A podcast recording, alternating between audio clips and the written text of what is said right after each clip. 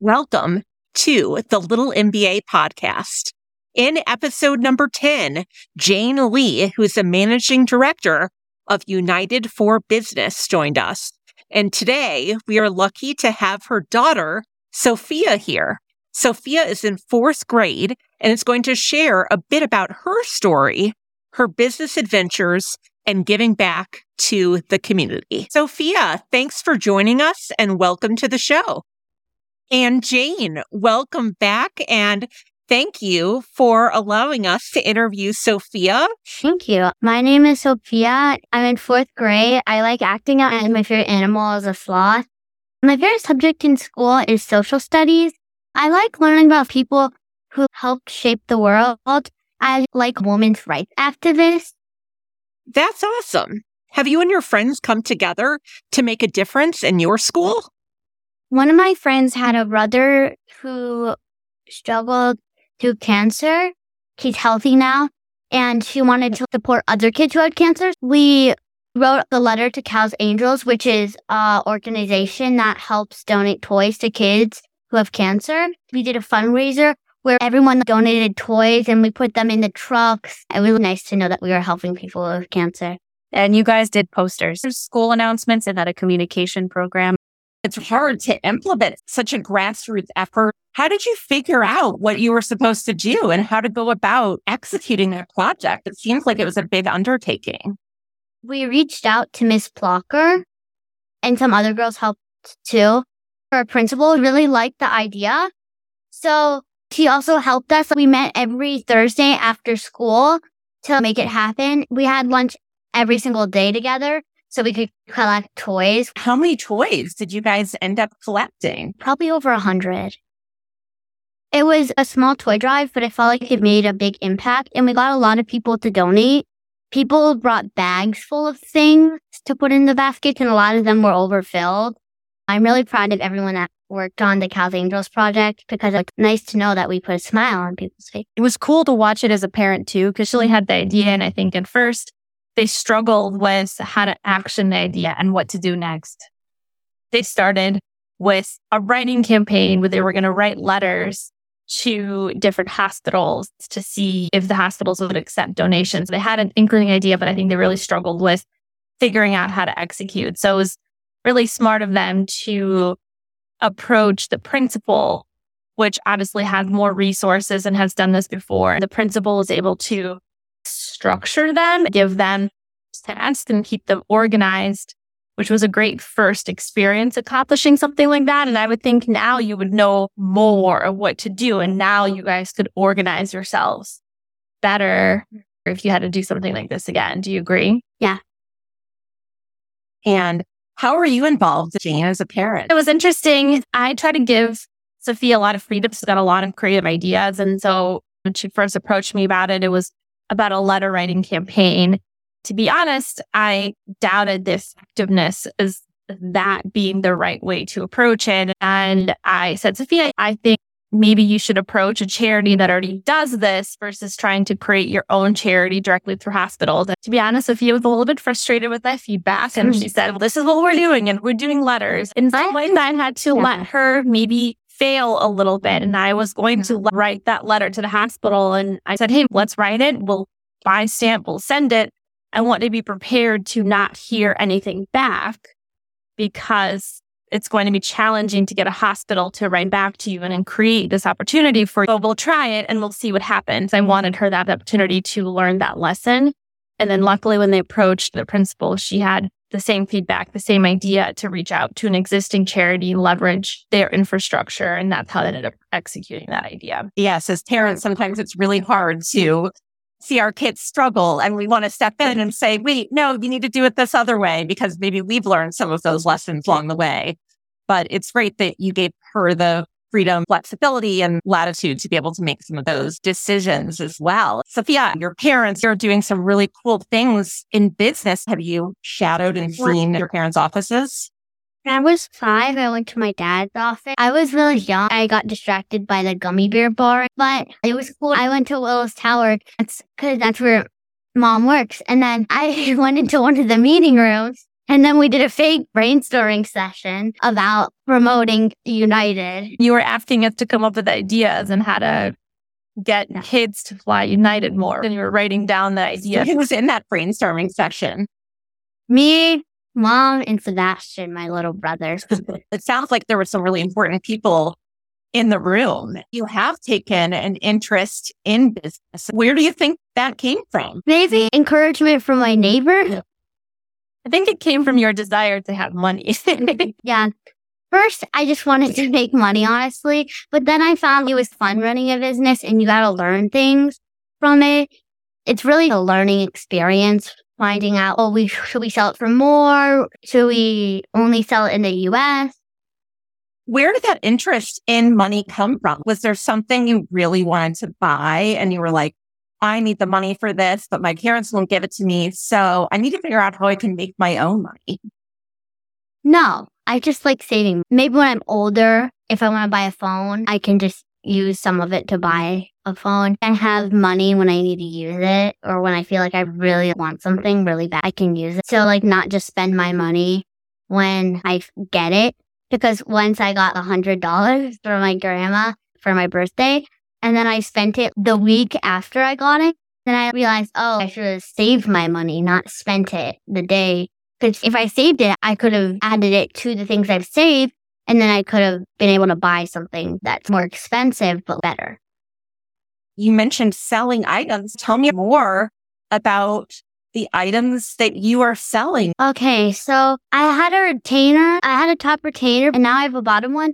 And I kept losing it. I'm supposed to put it in my retainer case, but I never ever remember to bring my retainer case.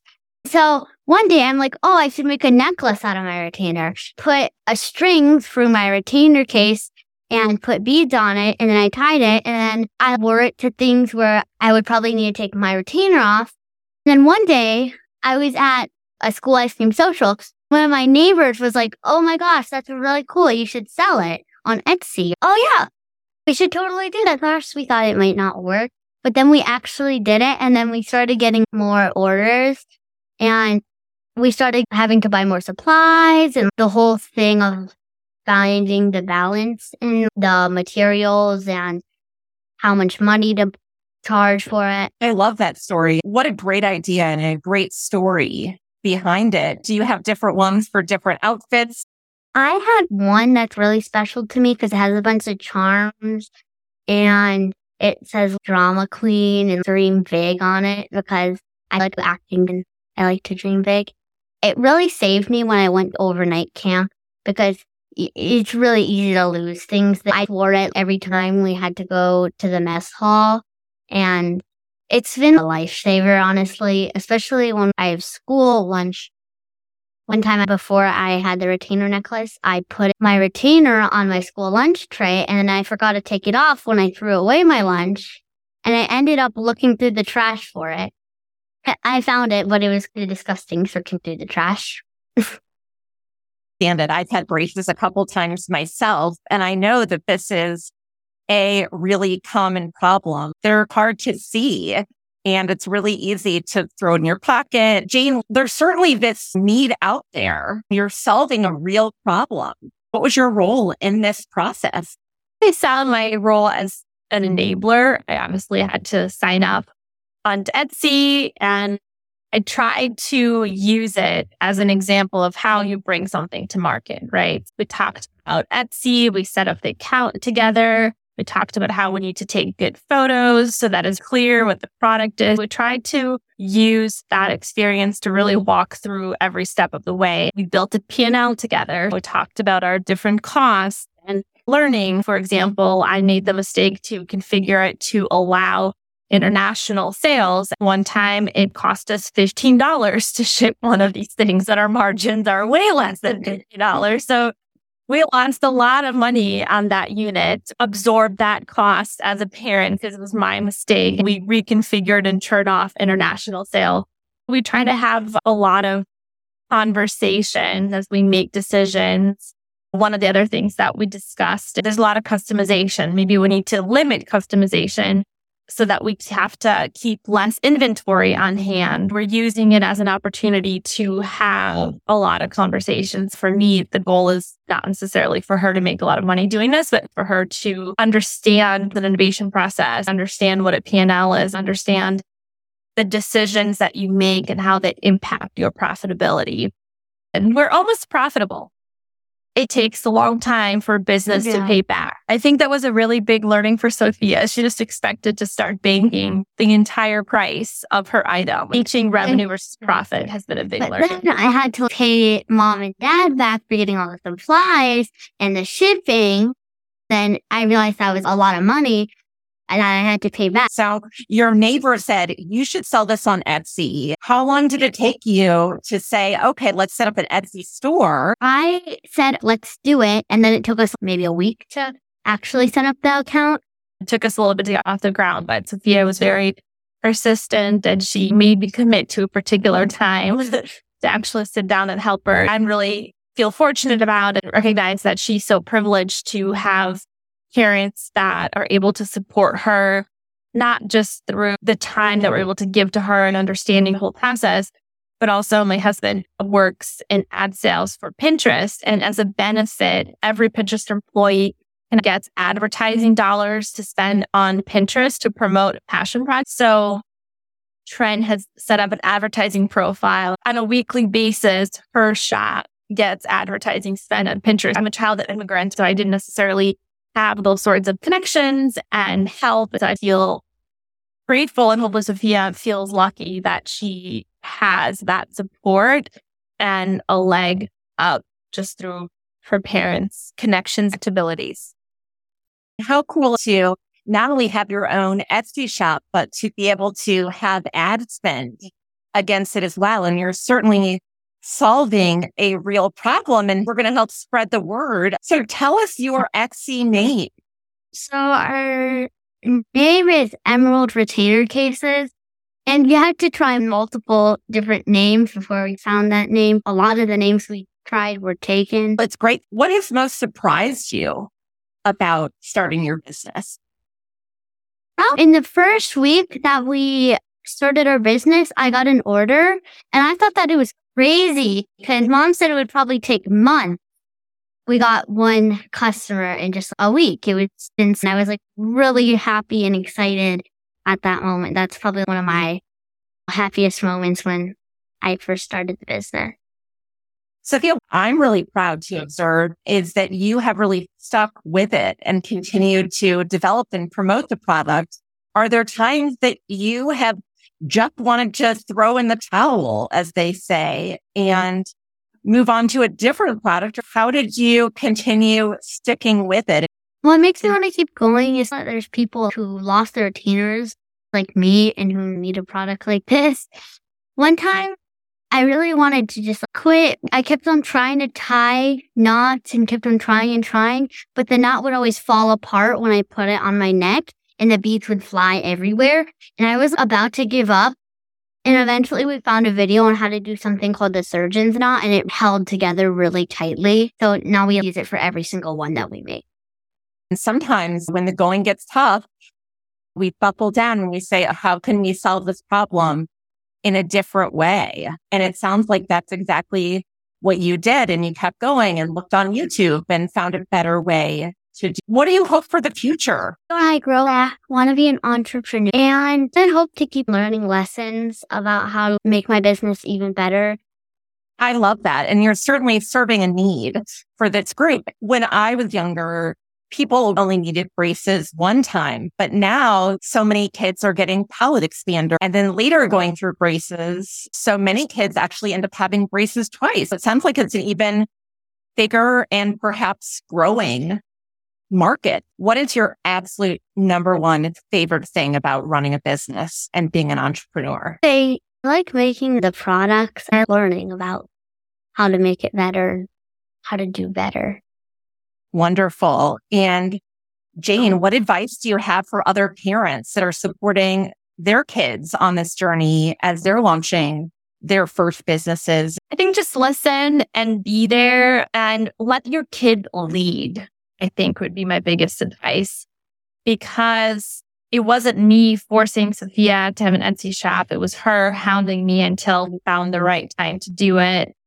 Now, as she has had a few more orders and she has had, you know, not play with friends in order to complete her orders and setting the expectation that you've made this commitment, but at the same time, letting them choose. She can walk away from this business whenever she decides it's her choice. She's invested a lot of money in the inventory that she won't be able to realize in terms of profit. But as long as she understands those implications, it's her choice to continue this business. We're there to support and enable. Sofia, how has this impacted your brother? Has your brother seen this and said, I want to launch my own business too? He doesn't care about anything but video games, honestly, and like he's He hasn't gotten the entrepreneurial bug yet. Maybe it's because he hasn't seen you buy Yeah. anything with your earnings. Yeah, he's into getting the money, but I think he still needs to learn how to be patient. How do you want to change the world when you grow up through entrepreneurship and by having your own company? I think I've gone a long way already, and I've learned so many lessons. When I'm older, I want to make something that'll help people, and people have always needed in their life, but no one has ever invented it. And I want to be able to be in charge of everything and not have someone to tell me like, oh, you have to do that, you have to do this. I want to try something new. It's great to have the freedom, flexibility, and autonomy to work the way that you aspire to work and to help others and change the world by creating product that really helps people along the way. What advice do you have for other kids that want to launch a business? Don't expect to make money at first. Also, check and see if the products that you get have good ratings and are good for your project. And don't get too serious about your business. Have fun with it. It shouldn't be something that you feel like you're forced to do. It should be something that you do because you want to do it.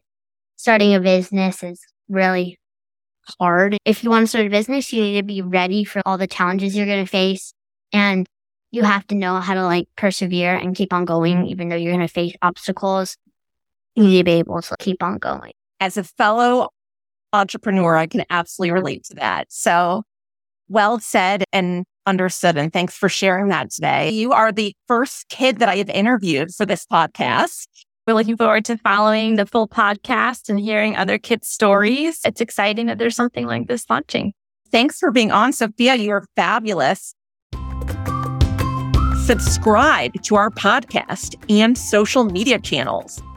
And as extra credit, if you feel so inclined, give us a thumbs up or share our episode on social media channels at The Little MBA.